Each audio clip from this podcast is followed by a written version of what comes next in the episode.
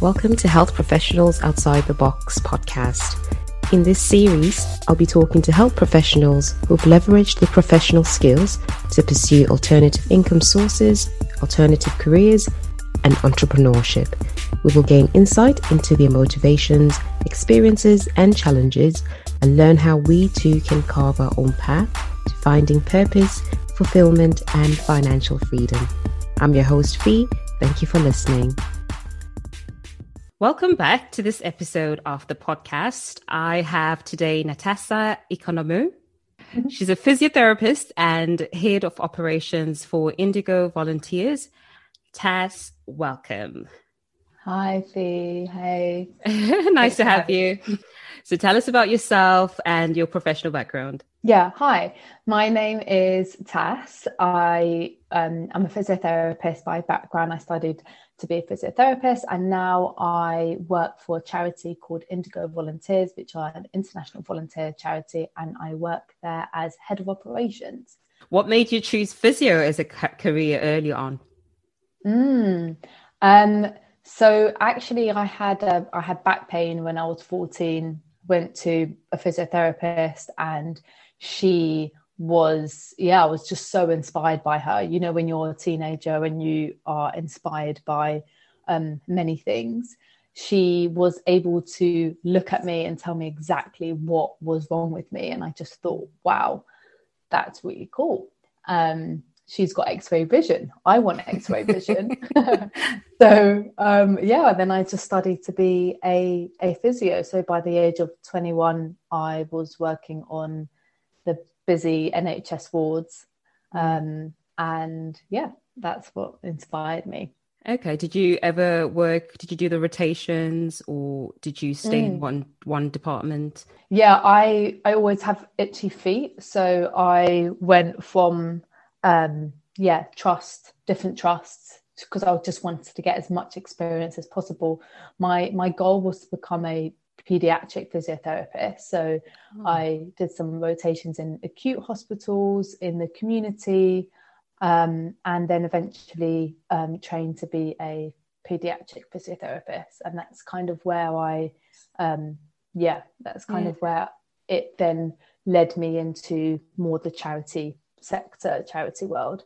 How long had you worked as a physio before transitioning to a charity? Um, so well, yeah, I trained as a physiotherapist. So that was it's a vocational course. So by the age of 21, I was I was a physio. Mm. Um, and what was happening was I I was basically I was really making quite difficult decisions about people's health cares and futures. Mm. Um, I felt quite out of my my depth, but you know I had this goal to be a pediatric physio. Um, and I, after I gained the right right skills to be able to achieve that, I wanted to use my skills out of the comfort of the UK um, healthcare system. Mm-hmm. So that's when I looked to volunteer abroad, and that's when I found Indigo Volunteers.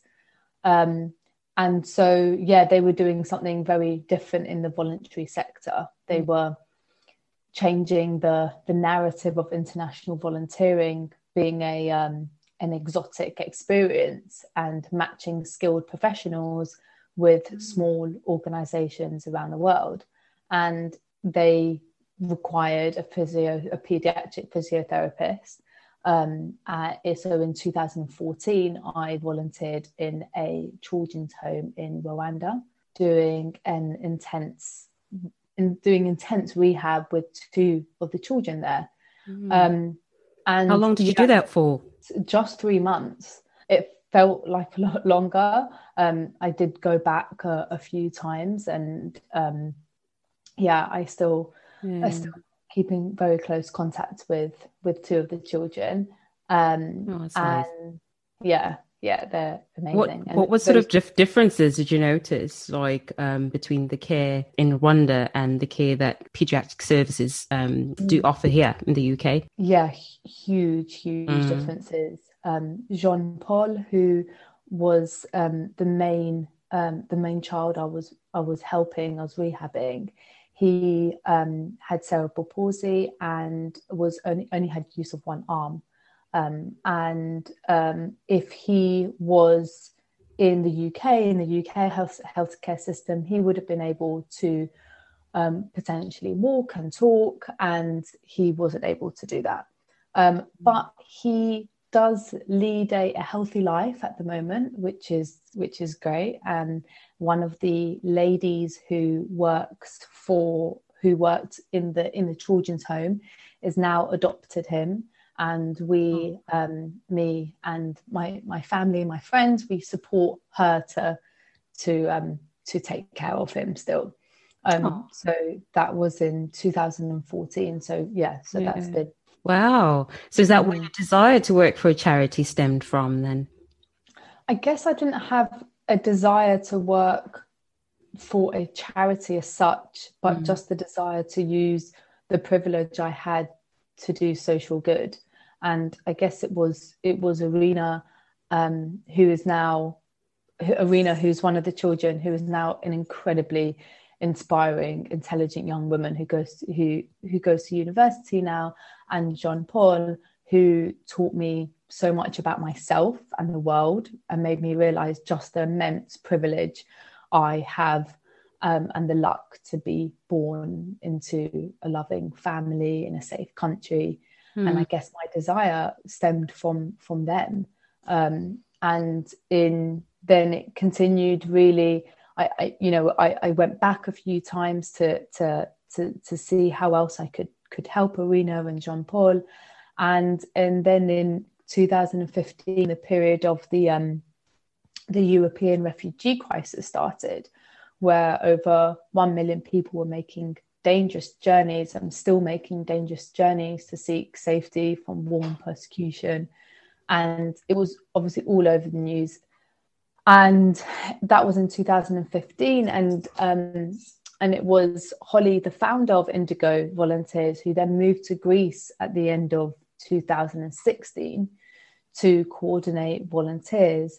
And then I went to volunteer in Greece and became incredibly inspired by the people there Mm. Um, and in 2017, it was Holly that gave me the opportunity to manage the um, the then community development branch of the charity, which um, which was where um, where we were sending well helping to connect volunteers with small organisations around the world, while she was developing a new branch of of Indigo, which was focused on supporting grassroots organizations who were serving refugees and migrants within Greece. Mm-hmm. And so now, four years on, our focus is now only in Europe, um, where we support 50 organizations with volunteers and training and psycho- psychosocial support.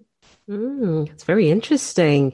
So, you know, when you were in Greece, had you stopped working as a physio or did you continue your work there as a physio alongside the charity? So I still work as as a physio. I, have I've I've kept up my skills throughout the whole tran- transition of going from um, a physio to um, head of operations where I am now because I I still love being a physio. I I, I really really enjoy it still. Um, so yeah, I was still I was I had the I had a transition of um, working quite a few jobs, um, and um, I locumed for a bit um, for maybe a year and a half, doing different jobs, um, full time, part time, mm. private work. Um, yeah, I, I guess at that stage of my career as a physio, I was confident enough to be able to have the right skills that I was able to yeah go into different sectors so it might have been mm. in the community or um, pediatric physio yeah or on the wall what skills mm. do you think you've been able to transfer from your physio role to what you're doing now i guess you can learn any skill and find a way to fit it and influence your behavior in whatever situation you're in right? Um, and i guess especially within physio it's uh, the interpersonal skills that you develop within healthcare, such as communicating um, in a team and listening, collaborating with others, being adaptive and thinking um, like quickly on your feet are all skills I've taken from working in really stressful, busy hospitals, clinics, and in the community. Um, and I guess I've been able to, yeah, transfer those those skills into my personal and, and mm. work life as well. Yeah. Mm. How did your family and colleagues react to your decision to change? I, I'm not sure. I, I'd like to ask my, my parents what they thought. I mean, they were probably quite worried for me because um, I just like flew with it. But uh, my friends were, everyone was, my, my friends were, were really supportive. That's good. Um, yeah, everyone, everyone has been really supportive.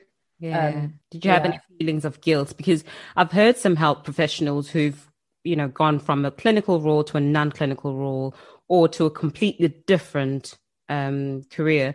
I've heard them talking about the feelings of guilt. Guilt about leaving the profession. Can you relate to that at all? Mm, i think where yeah maybe because where i was I, I i think guilt maybe not but maybe just fear just mm-hmm. fear that um, I was doing the right thing, or was this the right um, path for me to take?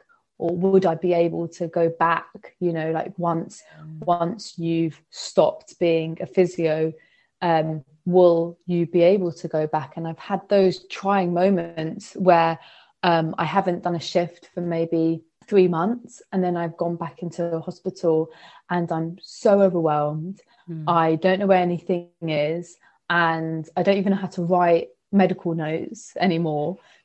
People are giving me handovers and i'm like what? What's what's bp again? You know? So i've i've realized that I, yeah i need to make sure that i'm keeping up my skills. So every month i i do a shift in order to keep keep those skills up. Yeah so you're doing one shift a month? Yeah at a minimum. Mm, mm. At a minimum. Okay. yeah I guess you've answered my next questions. Uh, this question, I was going to ask, what were some of the trying moments that you faced um, mm. before you made the full transition? I, yeah, I guess the not realizing I was transitioning until I was just kind of going with the flow, mm.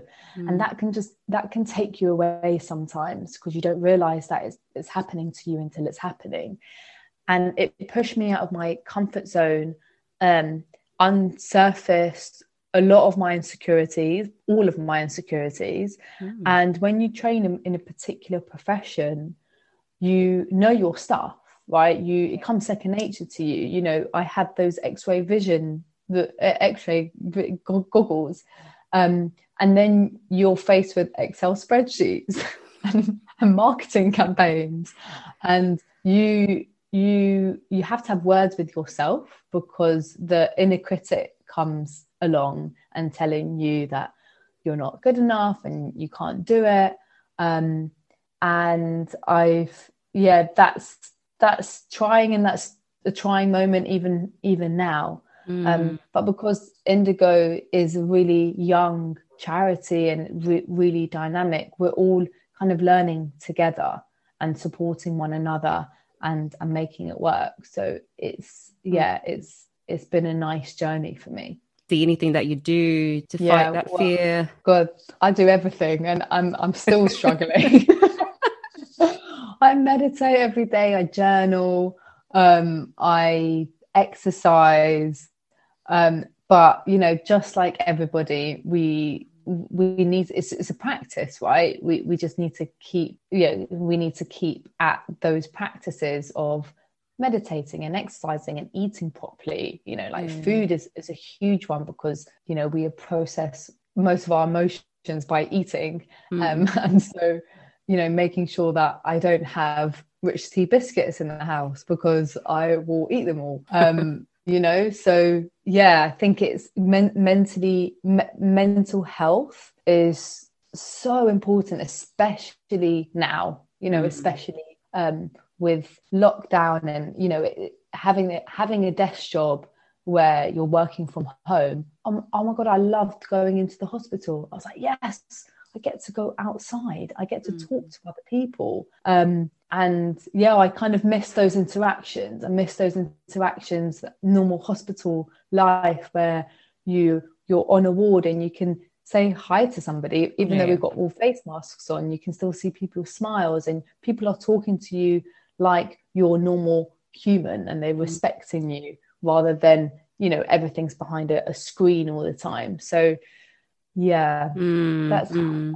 i think it's made us really reflect on the connections that we have don't we and the social networks i think we appreciate them a lot more now definitely, yeah, definitely. and i've spoken to a few people in the past who've had an interest in working for charities but one of the main reasons I hear holds them back is uh, that the differences in the pay scale scales. Uh, is this something you considered, and how did you prepare financially for that change? For many people, career change means a possible pay cut, and especially within the charity sector. I, you know, I realize I'm I'm speaking from a very privileged place mm. by hmm. even being able to transition to another sector, especially a low paying sector like the charity world, where most of the time you have to volunteer first in order to get the experience you need in mm. order to in order to get a paid job and that's the same within within the grassroots sector that that we're in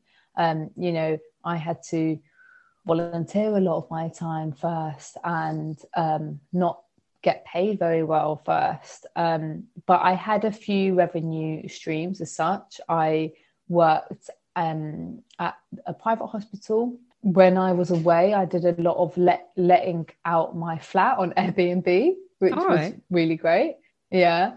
Um, I worked with my friend on a startup and I also cut my outgoings by a lot um, because whilst I couldn't fully control what I earned, I could control what I spent. Um, That's right. And so that that really that really helped me. Um, and and it's also really it's really good because we shouldn't put all of our eggs in one basket. We shouldn't put all of our um, you know counting on just one thing to to, to keep us afloat. Um, so it means that you you do have to be a bit creative with with you know like letting my flat out on Airbnb again coming from a privileged place to even be able to do, do that. Um, so yeah, I can fully understand how how people would find that transition difficult. Um, and it's not it's not a fair it's not a fair sector. You know, it's it's it's mm-hmm. not because you have to volunteer first, and most people can't do yeah. that. And so, if you want to go into the charity sector, there's there's not that many opportunities for people who aren't able to afford that, unfortunately. Tell us a bit about the charity. Indigo Volunteers is an international voluntary charity that supports grassroots organisations who are dedicated in serving people seeking safety um, in this sense, refugees and migrants into Europe. Our partners work along borders in refugee camps um, and in cities where they provide basic needs such as food, clothing, education, and, and, healthcare. Um, we partner with 50 organizations, mainly in Greece, but also in France, Bosnia, and Serbia. And we help them by connecting them with skill matched volunteers. We share professional resources with them, um, facilitate psychosocial sessions, and also training on various humanitarian topics they they require, such as children safeguarding or first aid or understanding migration law. And so, in a way, lifting up an under resourced, underfunded grassroots mm. sector. And so, Indigo was actually started by um, our founder, Holly Penalver, who set to change the narrative of international volunteering from a, an, an, a holiday, an exotic experience, to a more responsible voluntary sector.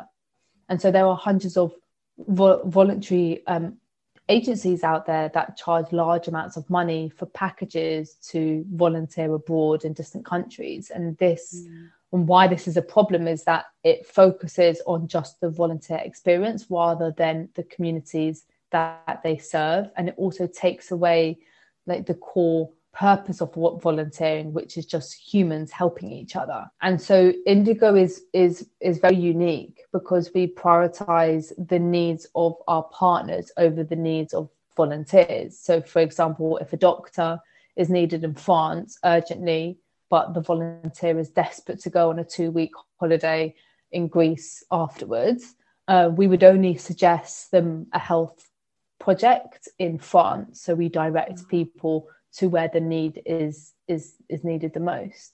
That's Indigo in a nutshell. What do you yeah. find most fulfilling though about your current your your role?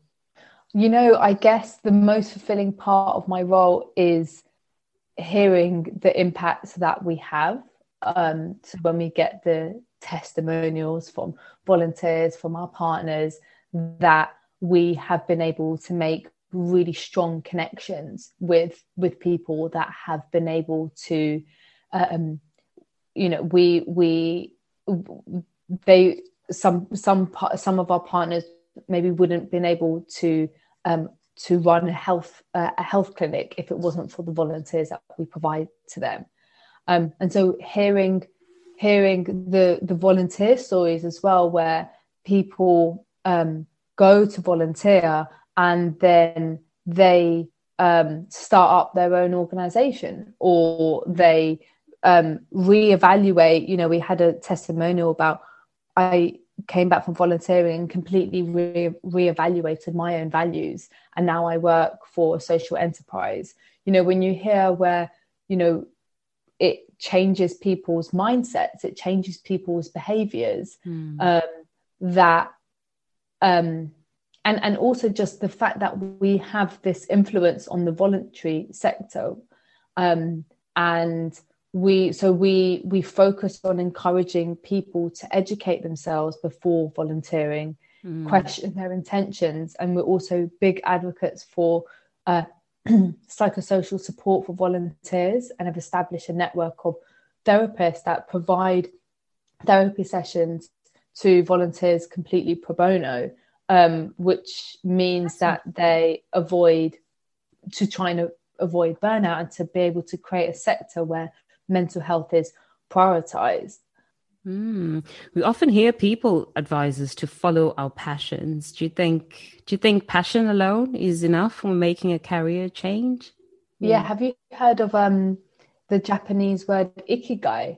So it means yes. yeah, yeah. So I read this book about there's I, I can't remember it completely, but there's different circles, and it's what you what you love, what you can get paid for, what um what's your, what's your passion, and then in the middle is your is this ikigai mm. where you um where you you're getting paid for something that you love to do, and it's also your passion. But they always advise that you can't just you not you can't, but don't put all your eggs in one basket because if you just go with your passion then mm. it can be a detriment to your to yourself to your own mental health because if it doesn't if it doesn't if it's not a, if it's not a success mm. then you haven't necessarily got anything to completely foot um like fall back fall on. back on exactly mm. exactly yeah um i think that's important so reflecting on your journey to date or your overall professional experience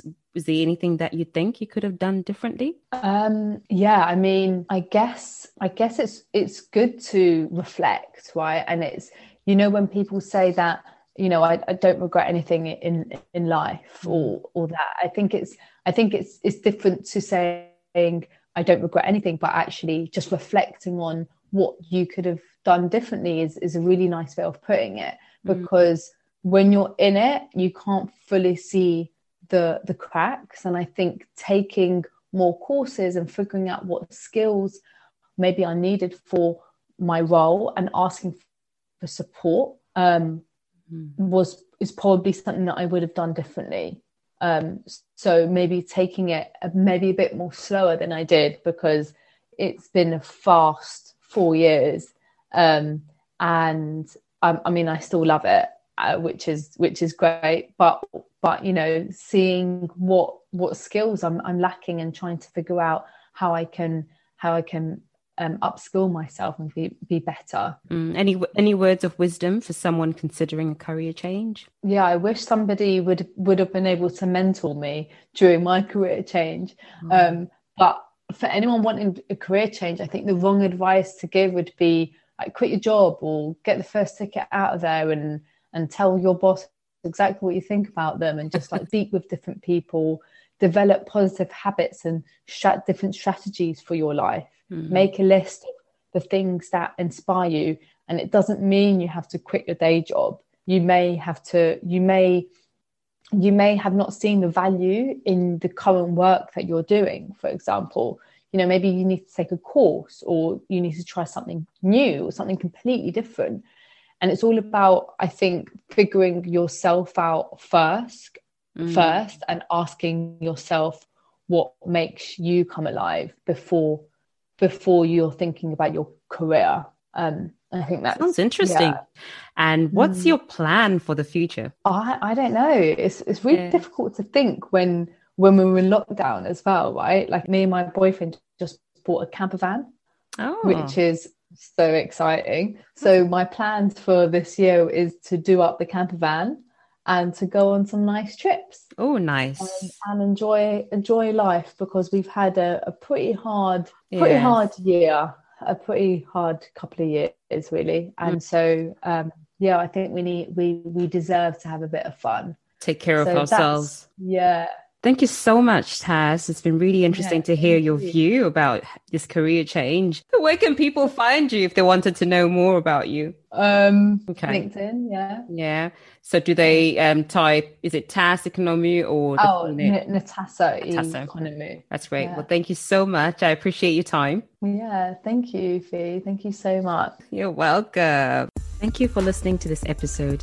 If you like the podcast, please subscribe, rate it, and review it on iTunes, as this can help others find it. If you'd like updates on the podcast, you can follow the pages on Instagram or Facebook by searching for Well Restorer. If you have any questions or would like to give some feedback, you can send an email to info at wellrestorer.co.uk. Thanks once again. Take care.